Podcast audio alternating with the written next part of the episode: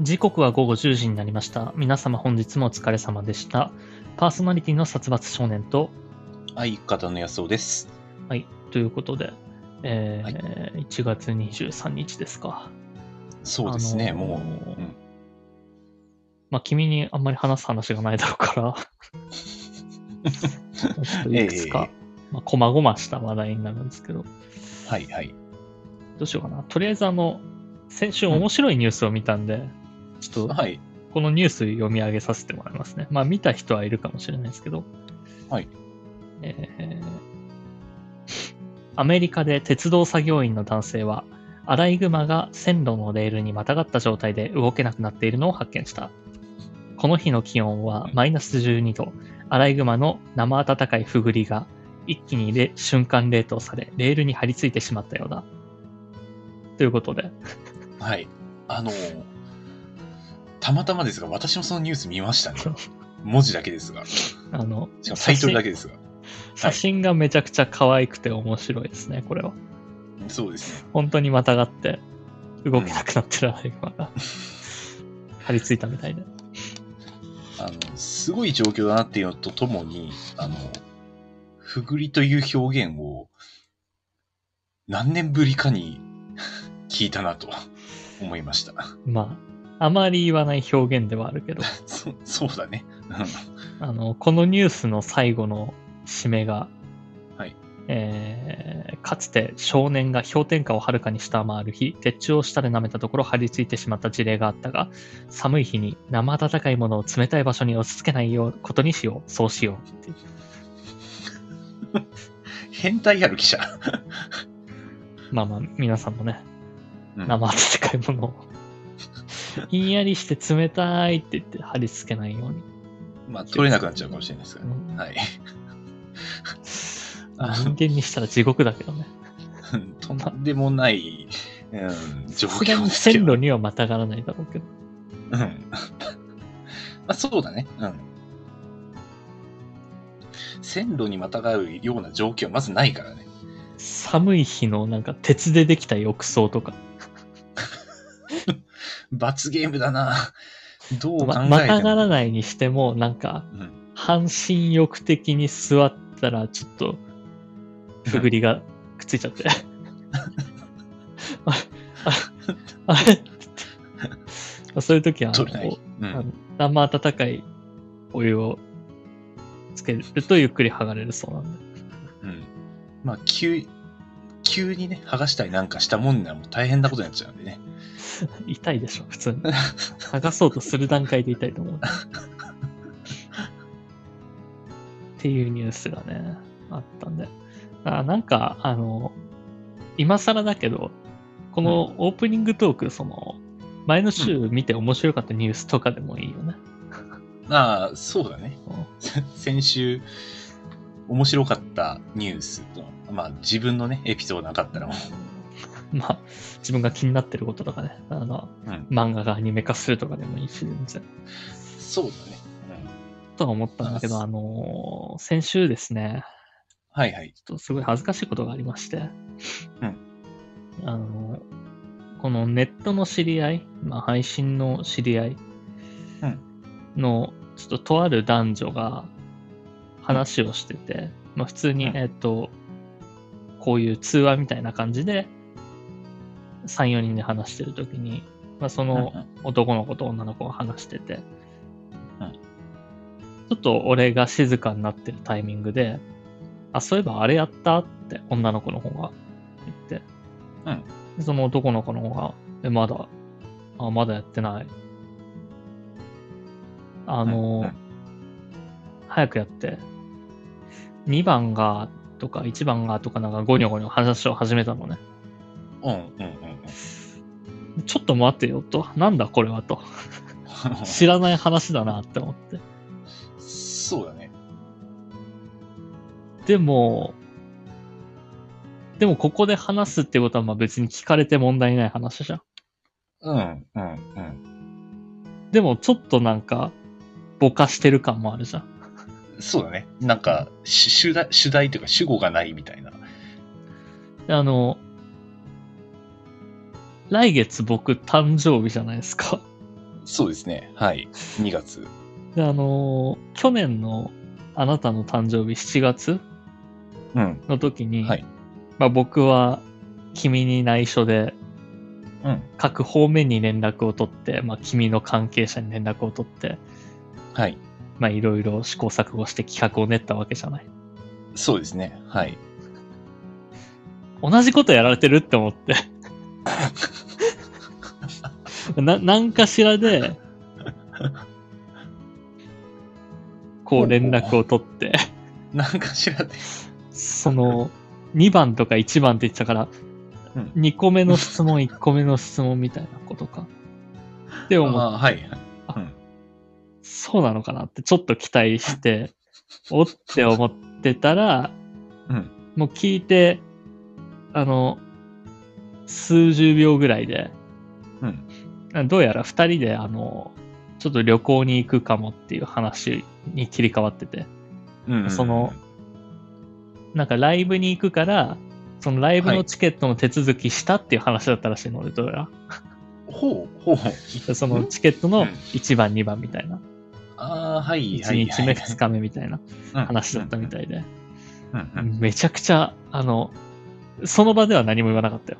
今ここで初めて話すんだけど、めちゃくちゃ恥かいたなって思って。まあ、恥ずかしいって、恥はかいてないよ。うんめっちゃまあ恥ずかしい。そう、勘違いしてちょっと浮かれた自分がいたのが。じ自分自身のね、恥ずかしさ的な。っていうのと、その、まあ、安尾くんがそんなに作詞なわけがないかっていう。そうだね。うんあの、す人に連絡取ることなんて、まあ、どうしたらってなるんで、似た企画をやられたのかなってちょっと一瞬ドキッとした。う自分恥ずかしかったですね。いや、発想はなくはないんだけど、多分俺にはできない。あの、あのね、私の誕生日にしていただいたような企画を各方面にまたい、アポ取って、練ってやるっていうのはね、私にはね、かなりハードル高いんですよ。うんまあでも、うん。どうしようね。誕生日の企画。なんでまあ、本日のメールテーマ、恥をかいた話、殺伐のレター、昨日まで募集中です。はい。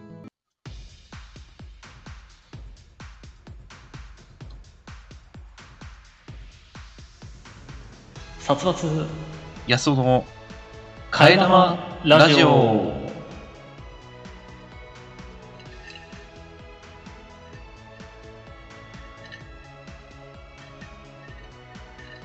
この番組は大学時代からの付き合いの僕たち二人が替え玉のように持論を持ち寄ったお堅いトークから最近あったゆるいやわいトークまで様々な話をしていこうじゃないかというラジオです。はい。はい、ということで、そうですね。ね、うんえ。ー年始にあった話をするということで。そうなんですよ。うん先週私は大してこう話すことがないなと思って。で、年始、年始に、あの、東京の友達と飲みに行った時はいの話なんですけど、まだ話してないことがあったんです。話したかったなと思ってて。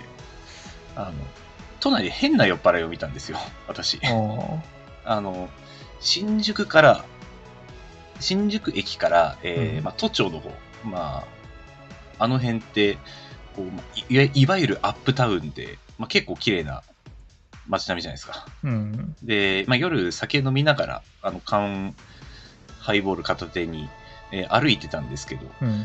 歩道に、ちょっといい自転車、あーロードバイクの後輪が、後輪だけ落ちてて、タイヤだけとかでも。タイヤだ。け、うん。タイヤだけ？タイヤだけ。タイヤが1車輪個、車輪もついてた？車輪が、車輪が落ちてた。車輪が落ちてた。うん。車輪が道路に転がってて。うんしかも結構綺麗なそのまんまの状態で、なんか、うん あの、ギアの、えースプロケットというか、まあ、ギアがついて、もうタイヤだけ。な、なんでこんな場所にタイヤだけ1個落ちてんだ？うん元のチャリはどうなってるんだ？とか思いながら、うんまあ、ちょっとそのまま歩いてたんですよ。うん。まあ、2分、3分ぐらい歩いたら、目の前にちょっと、なんか物を引きずってるおっさんがいて、あまあ、暗かったんで、遠目からだと分かんなかったんですけど、うん近づいたらガリガリガリガリ音がするんですよ。うん。何かなと思ったら、あの後輪がないチャリンコを引きずってて、うん。あ、いた 後輪なくしてる人ここにいたわと。まあ、めちゃくちゃびっくりしたっていう。で、しかもそのおっさん、うんあの、まあ、酔っ払ってたんですけど、見るからに。あの、一生懸命後輪がない自転車に乗ろう乗ろうとして、で乗ろうとしては諦めて、で、またちょっと押して、乗ろうとして諦めてを繰り返してました。それはあの、後輪なくなってることにも気づいてないぐらい。気づいてなさそうでしたね。あなんかこう乗ろうとして走れなくておかしいなって首かしげながらそのまま自転車ちょっと押して、また何回もトライしてました。諦めない精神って大事だなという。もうね、あの、生で見たらね、あれびっくりするから、ね、そんなことあると思う。ーそれなんか、あの、声かけてあげればよかったのに。えーっとですね、声、まあ酔っ払ってたんで、うん。えー後輪後輪ないみたいな感じで行ったは行ったんですけど、うん。全くこっちの方見なかったんで、いや、届けてあげればよかったじゃん。あの、うん、思いました。戻って届けようかなと。うんただ、あの、ちょっと怖かったんですよね。あまりにも、あの、異様で。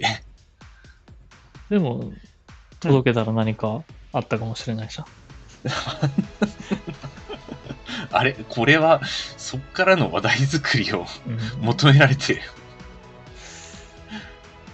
まあ、届けたら確かに何かあったかもしれない。でも、そこで私は終わらせてしまいましたね。あよかったね、なんのか一応ね、後輪が落ちてて、その少し先にサドルが落ちてて、その少し先にカゴが落ちてて、みたいな。拾っていったら1台完成しました自。転車ヘンゼルグレーテルじゃなくてよかったね。そうだね。あれは、でも、うん。見たことないでしょ。そんな人。まあ、見たことあることを自慢げに言われても困るんですけど、まあ、初めて見たんで、自慢したくなっちゃったんです。これ一回は話しときたいなと思ったんで、この話。もう2週間以上置いちゃいましたけど。たまたま見ただけで別に君がすごいわけじゃないからなさ。あ、まあそうだね。うん。まあすごかったのはそのおじさんだね。あとその、うん。まあ、作り話にもできるしな、そんな。あいやいやいやいや、ちょっと待見って見たすごいは作り話にもできるし、作り話にするんだったら、うんもうサドルとカゴも落としとくべきだったと俺は思うよ。ああ、いや、盛るとね、怖いんですよ、私。持って滑るって怖くて。まだ、ありのままをね。嘘じゃないよ、でも。嘘じゃないですよ。いやーでもなんか見てなさそうだな。見たんだよ。そんな人が都庁の近くにいたんですよ。じゃあ写真とかあるんですか？ないわ。ああ、じゃあ証拠ないわ。証拠がないとちょっと、信じられないな。あー届けてやがったな。ちなみにそのおっさんはそのまま横断歩道を渡って反対側行っちゃったんで。怪我してないといいですけどね。そうですね。まあ無事帰れたのかなっていう感じだし、多分きっと家帰ってから盗まれたとかなってるんでしょうね。うん皆さんも、えー酔った際にはお気をつけてください。そうですね。酔っ払、あの、お酒には負けてはいけません。ほどほどにね。まあ、酔っしてくだたさいという酔わないか。酔った酔わないでの話は、まあ、特にないかな。うんあんまさつくん酔って、あの、なんか大きくやらかすみたいなのってそんなないよね。というかもう、この話は前ラジオでしたし、ああ、まあ酔った酔わないわね。うん酔った酔わないの方向で話をこのまま進めていくのはあまりよろしくないから一回ぶった切るけど、そうね。そうね。そうしましょう。同じ話うん同じ話にしましょう。しょうがない。はい。あのー、じゃあどうすかな。この話にしようかな。ちょっと長くなるかもしれないですけど、ああ、はいはいはい。これ前話したかな？話してないと思うんだけど、あの、うんなんか最近ってさ、うん。安岡はあんまり、その、最新の情報についていけないから、そうだね。こんな話してもあれなんかもしれないんだけど、うん最近って、なんか、うん。何事もキャラ推しの世界じゃない？って思っててというと、はい。まあ、キャラじゃないにしろ、うんうん。推しが推しがっていううんうん。のがあまり好きじゃなくて、うんうん好き、その、まあ確かに俺もその推しって言える声優さんはいるし、まあ、推しって言っちゃえば簡単は簡単なんだけど、なんかその、うん。はい。まあ昔からこれはあるんだけど、うんその言葉の意味が講義的すぎて使いづらい。広く、広すぎて。あーうんうんうん。で例えば、こう、配信者でも推しとか、アイドルでも推しとか、うんうんうん。1対1の関係でも推しとか、いうことはあるから、うん。なんかその、推しっていう言葉の持つ意味が、人によって変わりすぎてて、うんうんうん。一見話を合わせづらいというか、ああ、はいはいはいはい。あ人によって、そうだね。中にはその、推しと結婚できるなんて羨ましいっていう言葉を俺は聞いたことがあるんだけど、はい。そ、それをなんかアイドル的な推しって考えると、結婚は違うんじゃないって思うのよ。まあ、す推しと結婚は、またちょっと話が違うよね。それは同意します。それは、うんあの、アイドル、僕らが推しっていうものをアイドル的な推しだっていう解釈でいるから。その人の中では、そういう、そういう意味合いを持ってなくて。はいはいはい。だまあ、とかく推しっていう言葉になんか振り回されてるというか、左右されてるというかじゃないんだけど、うんうんうんうんまあまあ、あの、ちょ、ちょっと今話がついちゃったからあれなんだけど、うん。うん。アニメとかもキャラ推し前提で作られてる感じがすごいしてて、っうんうんうんていうのも、まああの、ここでも割と話してるんですけど、僕、ブルーロックっていう漫画が好きじゃないですか。そうですね。うん。でまあ、あれがアニメ化すするに至って、まあ、キャラクターのグッズとかも作られるわけじゃない。うん。で、まあ、メインの4、5人、まあ、もうちょいかな、5、6人とかが、キャラクターグッズが作られてって、うん。でも、あの、漫画の中ではメインのキャラクターなんだけど、フィーチャーされてないから、あの、うんスポットが当たってないからグッズ化されてないみたいなキャラクターもいるの。なんなら最初から同じチームにいるけど、うんうん。あの、まあ、わからない人に、わからない人は聞いててもつまんないと思うんだけど、でも、あの、まあまあライチとか、うん。イガグリとか、はいはいはいはい。あのあたりのキャラクターは最初からいるのに、うんあの、全然グッズとか、まあ、グッズ化されても多分売れないだろうし、キャラ人気になっちゃってるから。キャラ人気のものだからさ、グッズなんて。人気キャラのものが売れるから。それはあの、なんか、ねその、需要と供給を考えたら出さなくて当然なんだけど。うん。で、まあ、そのゲームにしろ漫画にしろ、最近結構、あ、この漫画好きなんですか？推し誰ですか？とか、このアニメ好きなんですか、このゲーム好きなんですか？推し誰ですか？って聞かれることが多いのよ。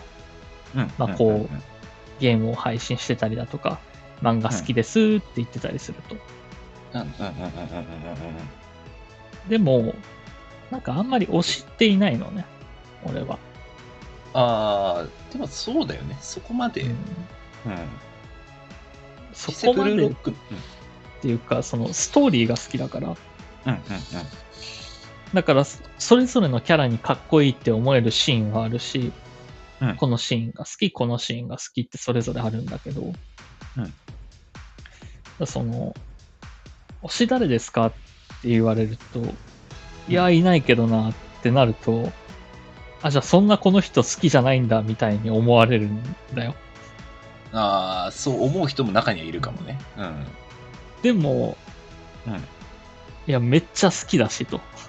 うんうんうんうん。ん毎週水曜日の0時過ぎたら買ってるしっていうぐらいの。まあ、アイドル界隈で言えば多分、いわゆる箱推しみたいな状態うん。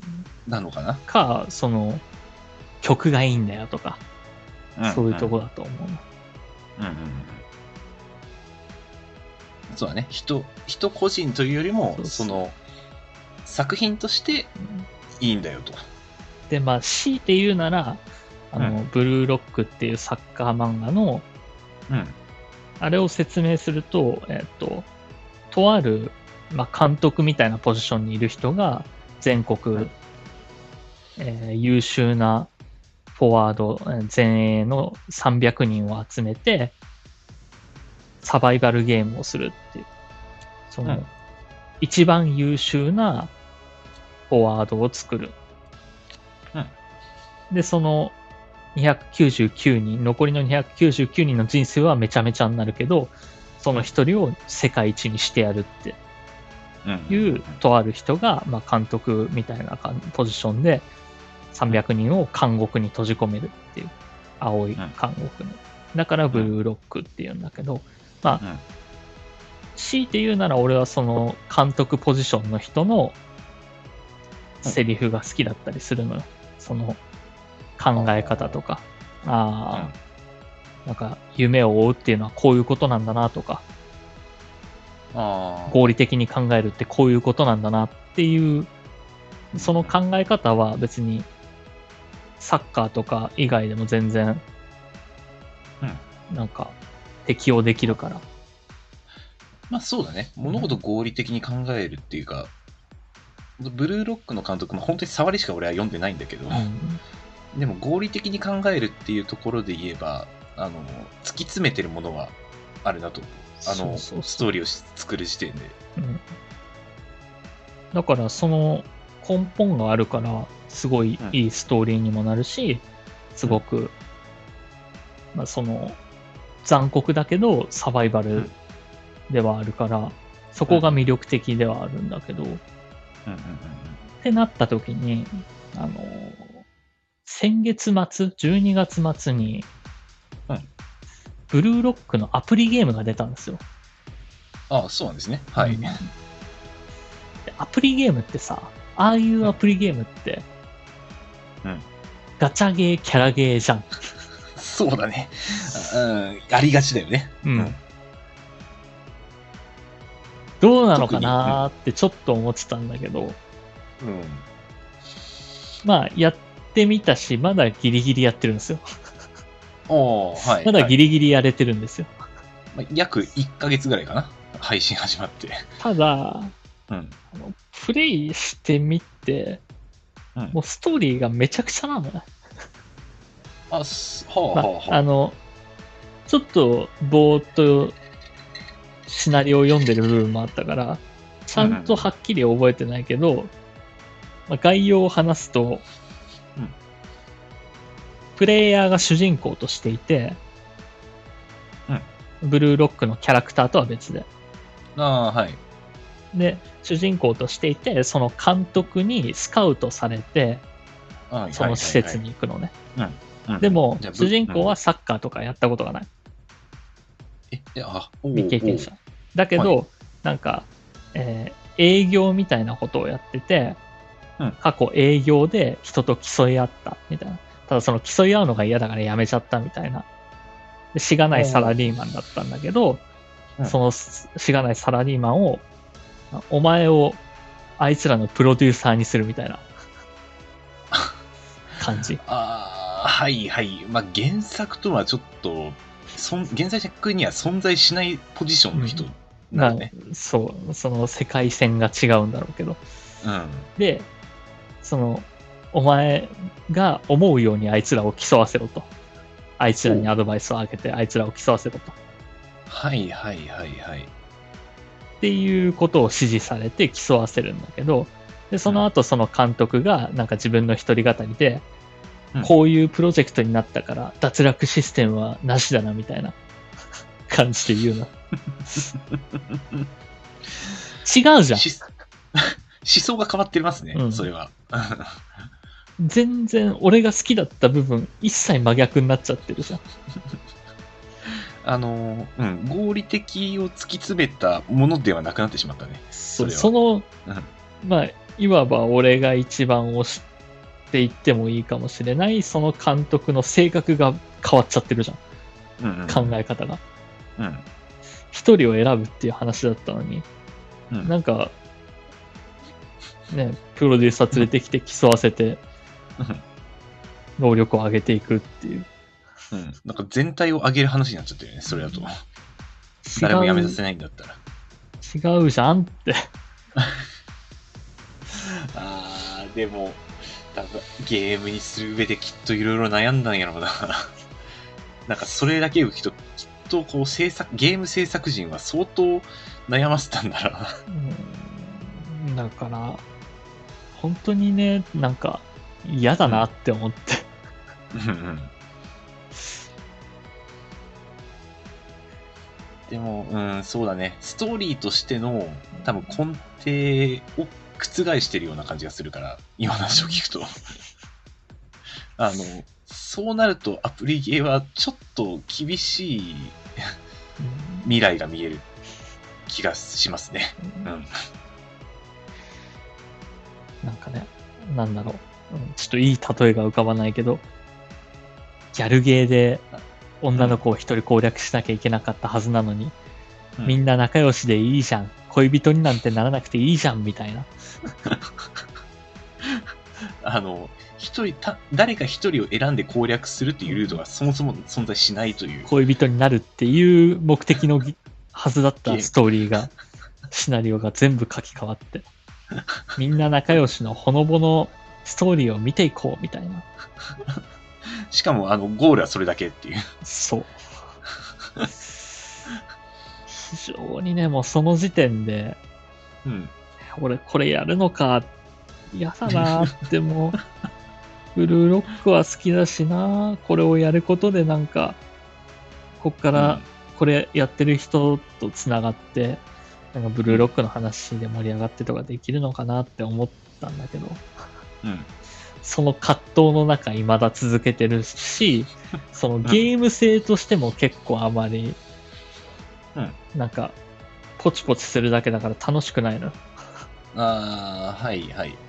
まあ、育成ゲーなのね、基本的に。あの、多分。パワープロのサクセスみたいな。うん、うん、うんうん。はいはいはいはい。で、サクセスでできた選手でチームを作るから、うんいい選手ができなかったら、うんいつまでもチームの強さが変わらない。うん、うん、うんうん。で、その、サクセスがほとんど運ゲ 大丈夫博士だらけか。もしかして。ー。まあ、そうだね。いろんなちっちゃい大丈夫博士が散りばめられてるぐらいの。ああ。うーん、きついな。それは。で、まあ、合理的にやれば、うん。いい選手はできる確率は上がるんだけど、うん、うん。ただまあ、最後には運の要素が大きく絡むから、うん、うん、うんまあなんか、レベルみたいなものもあるんだけど、うん。うん。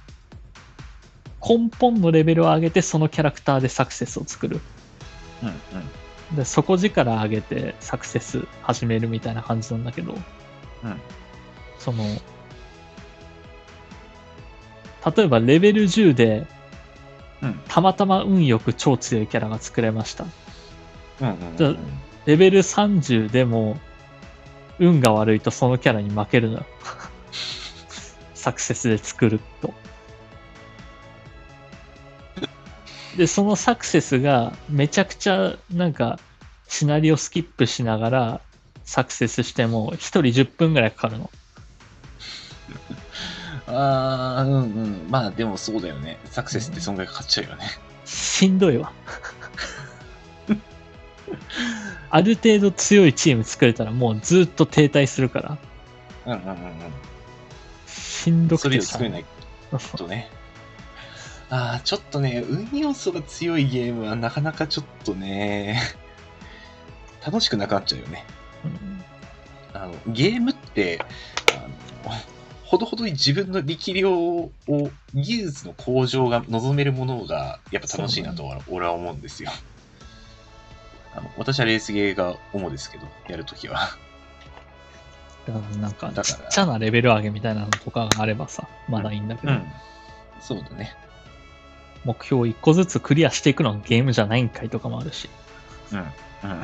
うん。それで言ったら、その、うんブルーロックの中にそういう名言も出てくるのよ。ああ、はいはい。自分が挑戦的に集中できることが大事だと。うんうん。あまりにも簡単な目標だったり、あまりにも大きすぎる目標だったりすると、うん挑戦、あの集中して挑戦できないから、いい言葉だね。確かにそれは一理あるね。だけど、もう、そのブルーロックのゲームが集中的挑戦できないゲームだから。まあ根本だね。うん、そうだね。うーん、これはちょっと、まあ、やってない私がね、批判してもあれですから。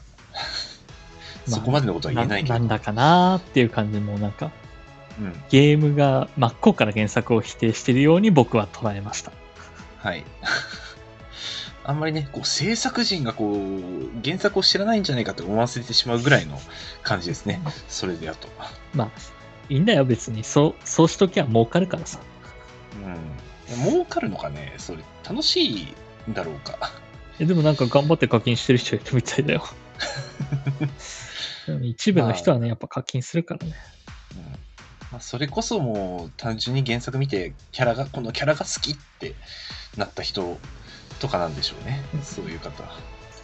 あーでもまあ逆にこうみんなを蹴落として誰かをっていうのはそれはそれでどういうゲームになるだろうって考えちゃうけどね。まあ、な、あのーそれもいいとは思うな。ただその、キャラゲーにして、シナリオではもうそのキャラクター出てこないとかさ。うん、うんうんでも全然いいとは思うんだけど。そうだね。まあまあ、こんなところで話してもっていう話なんですけどね。まあそうだな、まあ、そもそもちょっとアプリゲーがね出ているということ自体も私は知らなかったので。アニメもね漫画もちょっと手が止まってしまっているんで私は。まあまあ、あとは、あのーちょっと先日ですね、うん。まあ、このままちょっとはい。話を続けるんだけど、先日、はい。あのーちょっと、とある論争が起きまして、うん。僕の身の回りで。はい。でその論争に関しては、うん。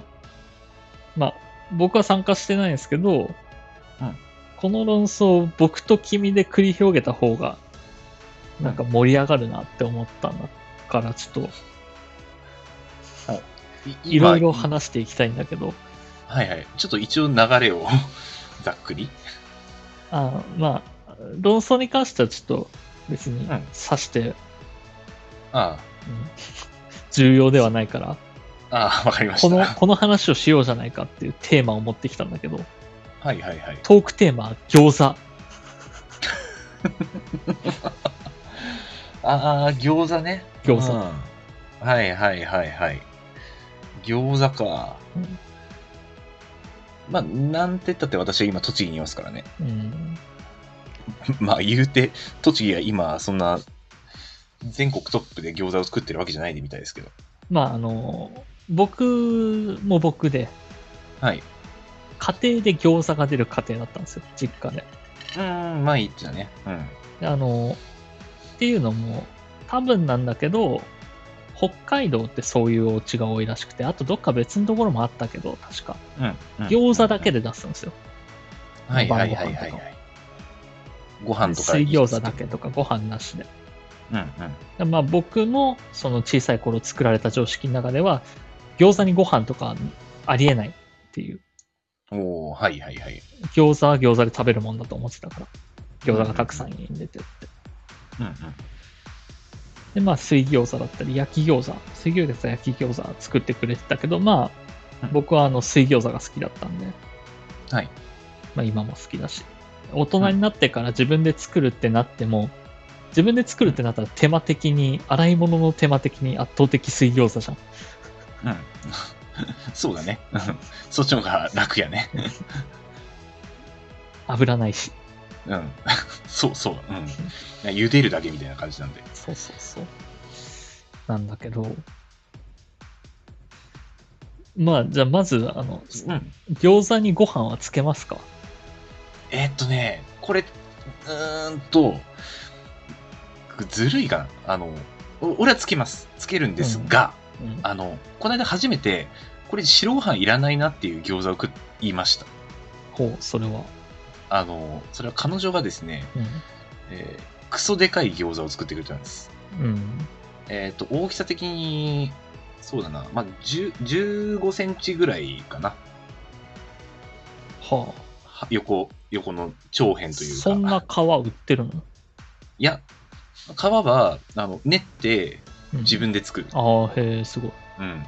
あまあ、さすが、まあ、栃木の人と思ったんだけど、うんまあ、あの、ちなみに彼女のご両親には、あんまり評判が良くないそうです。で、もう、あの、ただ、あの、私は結構ね、あの、それでも、あの、ご両親から、ご両親っていうか、お母さんから受け継いだとかじゃないの？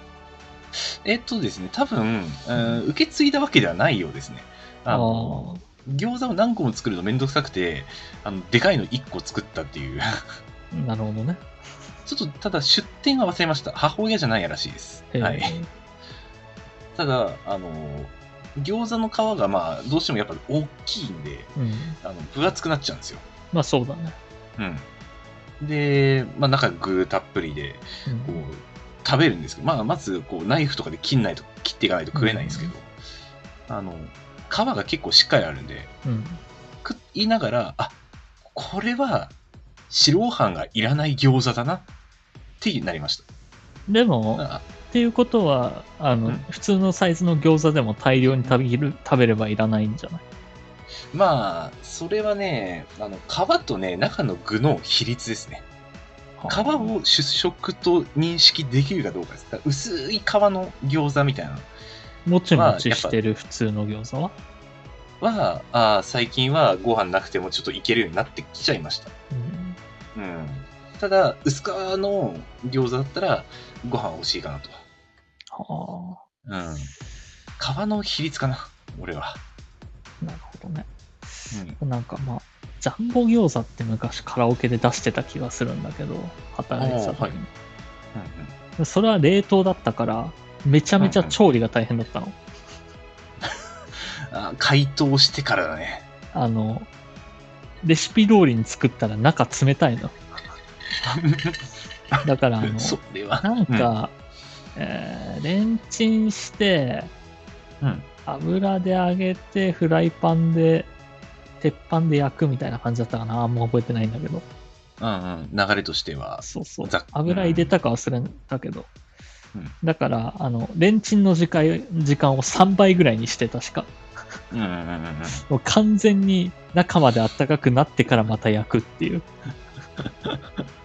あーまあでも、うん、わかる。うん。大きいとそうじゃないと火通んないよね。で、焼いてる間ひっくり返すわけでもないから、そうそうそう。うん一面ばっかり焦げちゃうからね。うんっていう作り方をしてたけどね。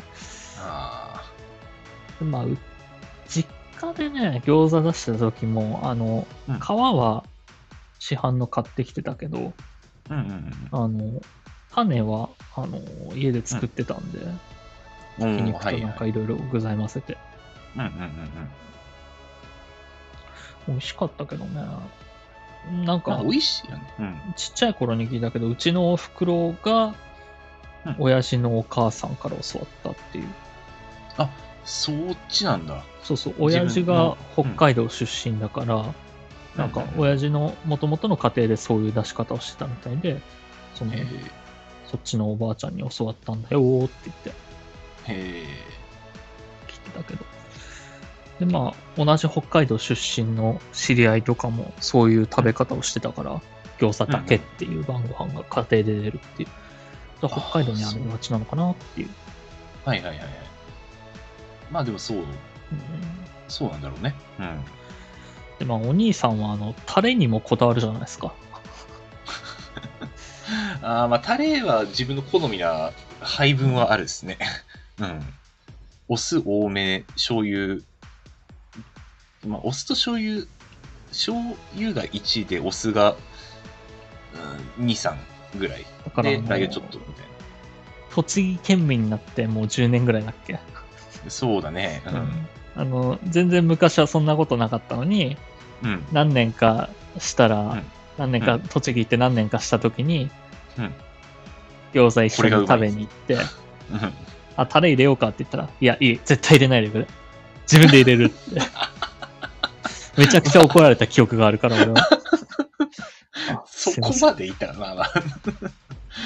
あでも、うん。俺のタレは俺が作るから、もう、自分のだけ入れろ、早くしろって言うぐらい怒られた記憶があるんで、僕は。あの、ちょっとそこまで怒ったか定かじゃないですけど、あの、栃木来たばっかりの頃に、あの、会社の人たちと餃子を食い行って、で、まあ、優しさのつもりで、こう、みんなの分のタレを普通に作ったんですよね。うん適当に醤油とうんお酢とラー油っていううん入れて。そしたら怒られたことあったんですよ。あの、だから染まったんでしょ？そ染まってしまいました。君も怒る側の人間になったんでしょ？そう、あの、いつの間にやら、あの自分の中でこの比率がうまいっていうのは生まれてますね。うん、そうだね。まさか染まってるとは思わなかったけど、染まってるな。まあ、並々ならぬ餃子愛はあるだろうから、ちょっとね、話せるかなと。まあ、並々ならぬ、並々なのか知らんけど。でも、あの、こっち来て初めて知ったのは、えっ、と、胡椒とお酢っていうああタレの作り方ね。美味しそうだね、それも。うん。あのー千葉にいた頃は全然そんなタレなんて作ったことなかった。で、意外と餃子屋さんに行くと胡椒って置いてあるんだよね。そうね。うん。だからやっぱそれまあ、もうで作る人なんか味がついてる餃子とかもあるしね。今日も俺晩ご飯餃子だったんだけど、たまたま。うんうん。うんうん。キムチ味と玉ねぎえー、ニラうんとかあって美味しかったですよ。あー野菜系のね、餃子、ニラ入ってるとやっぱうまいよね。うん、ニラはやっぱ美味しい。うん。わかるわかる。あ揚げ餃子はなんかもう餃子じゃないけどな。ー あー、正直あんまり食べないな、揚げあれ餃子はあれで美は。味しいんだけど。うん、わかる。美味しいんだけどね。あのー、年末福岡帰った時にあと一口餃子を食べましたね。ああ、ねうん。あっちは、うん、ちょこちょこあるから一口餃子。あ家でホワイト。餃子とかも食べてみたいんだよね。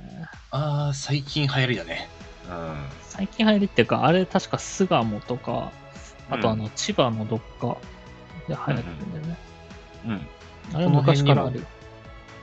千葉、昔からあるんだ。あの、ご当地グルメだった、本当は。ああ、ど。っちが先か忘れたけど、巣鴨かその千葉のどっかが先一番最初で。うんうんうんうんうん。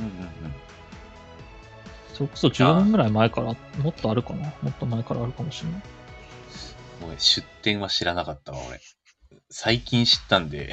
全然、全然昔からあります。はいはいはい。食べたことはないんだけど。うんうん。そう、俺もねう、んちゃんとは食べたことないんだよね。店は近くにあるんだけど。ちなみに水餃子と焼き餃子どっちが好きですか？えーっとね、これ迷うところなんだけど、焼きかな。あうん。あーどっちもうまい。どっちもうまいんだけど、やっぱ、や、子供の時から焼き食ってるっていうのもあるかもね。あ、まあやっぱそれだよね。子供の時から俺水餃子だったからな。ああ、そっか。まあ、なんだろうね。多分、まあ、焼きも出てたよ、い実家で。だけど多分、子供ながらに、そのプリプリした方が美味しいっていうのはあったんじゃない？なんか焼きはパサパサしててっていう。うんうん。まあ、どうしても水分飛んじゃうからね、焼きは。まあでもパリパリしててうまいっていうのもあるんだけどね。うん。焼きはまあ、あれはあれで美味しいけど。うん。まあ、家で作るんだったら圧倒的に水餃子かな。外で食べるんだったら全然焼きも入れていいんだけど、うんうんうん。洗い物の手間考えたら、そうだね。うん。あの、確かに水餃子の方が楽です。家で作る下手したらだってあれ、フライパンダメになるじゃん。俺はね、焼き餃子しばらく作ったらフライパンダメになりました。あの、もう、まあ今はもう捨てちゃったけど、うん、後半はこびりついて取れなくなっちゃいましたね。テフロン加程よい工とかももうなんか、バリバリに取れていくじゃん。そうだね。そうだね。うん。焼きは家で作るもんじゃないと思う。中華鍋とかならまあいいのかもしれないけど。まあ、ちゃんと鉄鍋で作れるんだったら、油もちゃんと敷いてね。やればそこまではこびりつかないんだろうけど、ちゃんと育った鍋だったら、あ、鍋っていうか、まあ、鍋か、だったらいいんだろうけど。一応市販の皮でも、あれだよね。焼き餃子用、水餃子用ってあるらしいね、ちゃんと。うん。らしいけれどね。水餃子は、あの、分厚いみたいな。うんうん。まあ、冷凍餃子屋とかもあるじゃん。冷凍餃子、うん無人餃子。無人餃子あるね。う無人ん。あれもなんか、あれの中でも、焼き餃子専用の冷凍餃子だったりするんだけど、うんうんうんうん。それも水餃子にしちゃうね、俺は。あでも別にできるから。あの、破れたりはしないから、そこまで薄いわけじゃないから。あ、うんうんうんうん。それでも全然美味しいんだけどね。そうだね。まずは焼き作っちゃうかな。俺自分で料理するとしたら。で、なんか自分で作ると、その、羽もそんなにうまく作れなくない、ああ、いや、作れない、作れないんだけど、俺ね、あのー最近はあれ、一人暮らしの時はよく、えっ、と、クソ安い出来合いの餃子、チルド餃子を買ってたんだけど、えっ、と、そういうのって結構、なんて言うんだ、えっ、と、ごめん、ダメ粉が入ってるんですよね。パックの中に。粉っていうか、あの、餃子がくっつかんようにうん粉がこう残ってるから、で餃子を並べて、うんえーで、その時に入れる水を、そのパックの中に水を入れて、残った粉を溶きながらかけた。そうすると程よいでも、あの、羽ができる。うん。そこに至るまで何回か作って研究してるわけじゃん。そうだね。うん。一発はできてないね。その何回か研究するっていうことは、その回数分だけフライパンを洗う回数があったわけじゃん。まあそうだね。しかも油もそこそこ使うからね。そうなんだよ。だから、そのセットがあるからさ、えうん。研究しようっていう気にもなれないのよね。まあフライパンがダメになっていくっていう、このうん。マイナス点。ちょっと気持ち、なんか、マイナスになっていく。うんうんうんうん。まあ、明らかに水餃子の方が家で作る分には、うん、楽なのは認めます。うん、その通りですね。手間いらずだからね。うん、そうだね。あのフ、ライパンとかもダメにならない焼からな。き餃子のフライパン洗ってる時間もこれなんなんって思っちゃうから。あの、最初の頃はね、全然苦じゃないんだよね。うんあのだんだんこびりつき始めが取れなくなってくるとあねうね。もうちょっと、ああ、ダメだってなっていく。焼き餃子こそなんか、一番外食で食べた方がいい料理な気がするけどね、俺は。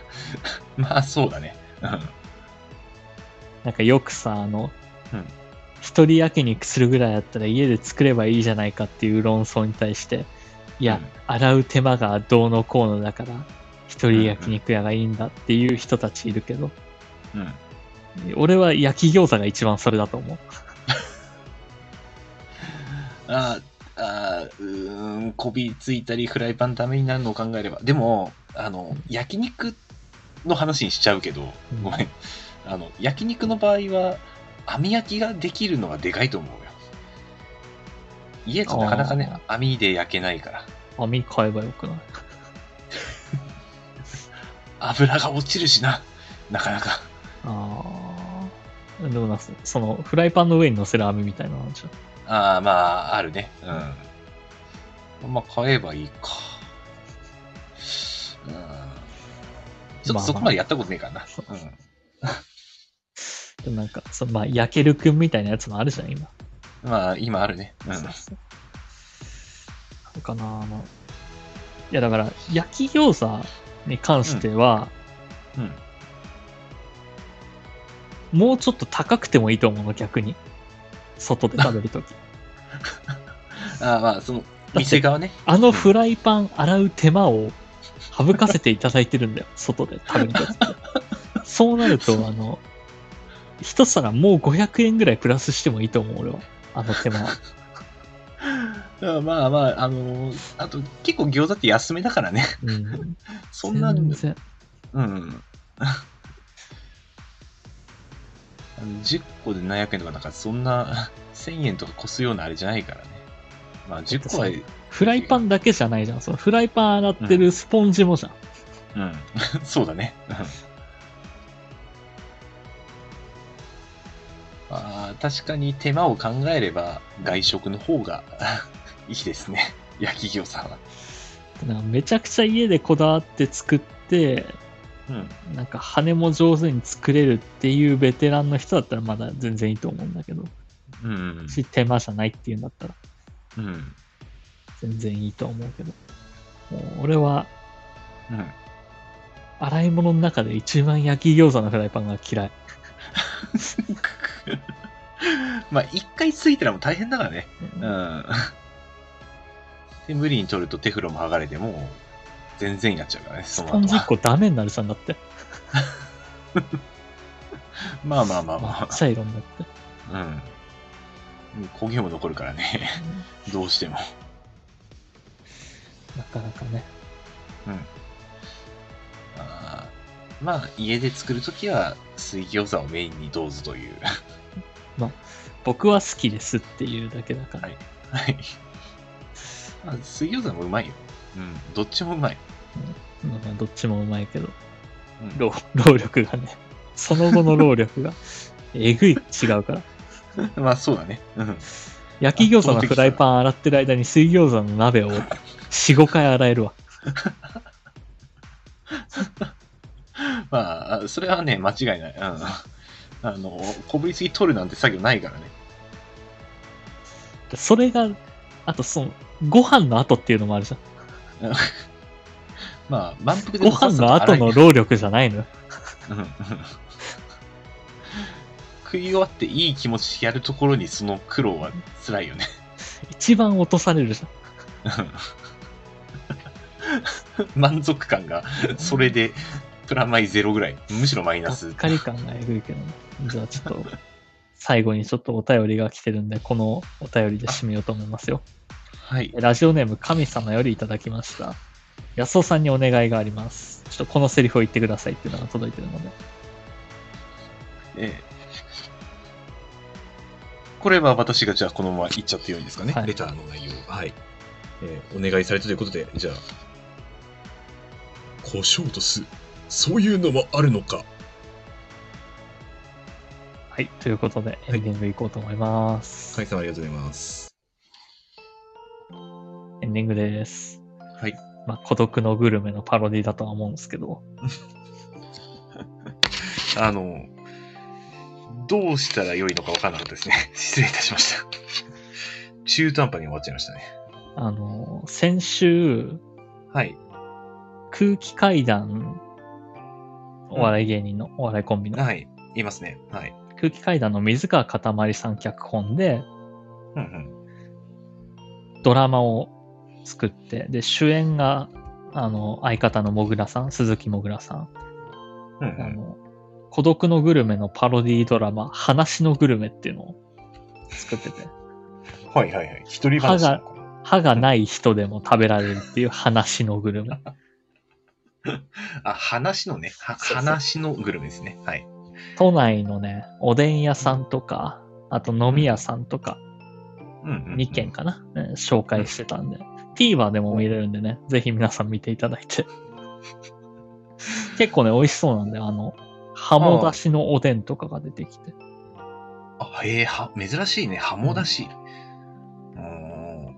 で、おでんは何があったかな？あのうんいろいろあったけど 忘れちゃったな。おでん一番衝撃的だったのが、えっと、フランスパンだったかな。え？ガーリックトーストだ。ガーリックトーストのおでん。ガーリック、それ、話のグルメなの？うん。大丈夫？食べられるんですよ。おーもうあの、すごいふにゃふにゃになってるから。なるほど。おでんだからね。うんっていうのがあるので、ぜひね、はいはい皆さん見ていただいて。あとあの、はい VS ウエストランドっていうウエストランドさんの冠番組が始まったんで、はいそれもね、アイドルさんと戦ったりしてて面白いんでね、ぜひ見ていただいて。あ、それは地上波で。さんプロデュースの、ね、それもは TVer いで見られますので、ぜひ。はいはい。ここ、ば 俺の番宣かな？最近あ、オタクのおすすめがなんか縮小化されてここに来てる気がするけど。しかもなんかもう、完全に出演者の番宣の言い方でしたけどね。ちょっとね、まあそれが面白いのよ。あの、うんうん。佐久間さんプロデュースのアイドルで、佐久間さんのオールナイトニッポンと合わせて聞くと面白かったりするんで、うんうんまあまあまあまあ、えー、お便り来てるので、はい。はい。ラジオネーム神様よりいただきました。はい。松本さん、や安尾さん、こんばんは。こんばんは。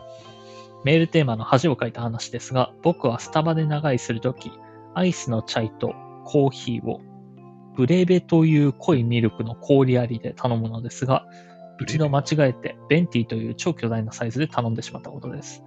おしゃれな暖炉風の落ち着くスペースをやっと見つけて仕事にもうってつけだったのに、その日ばかりはデゼント2杯のハイカロリードリンクが恥ずかしく、自意識過剰とは思いながらも、そわそわして仕事になりませんでした。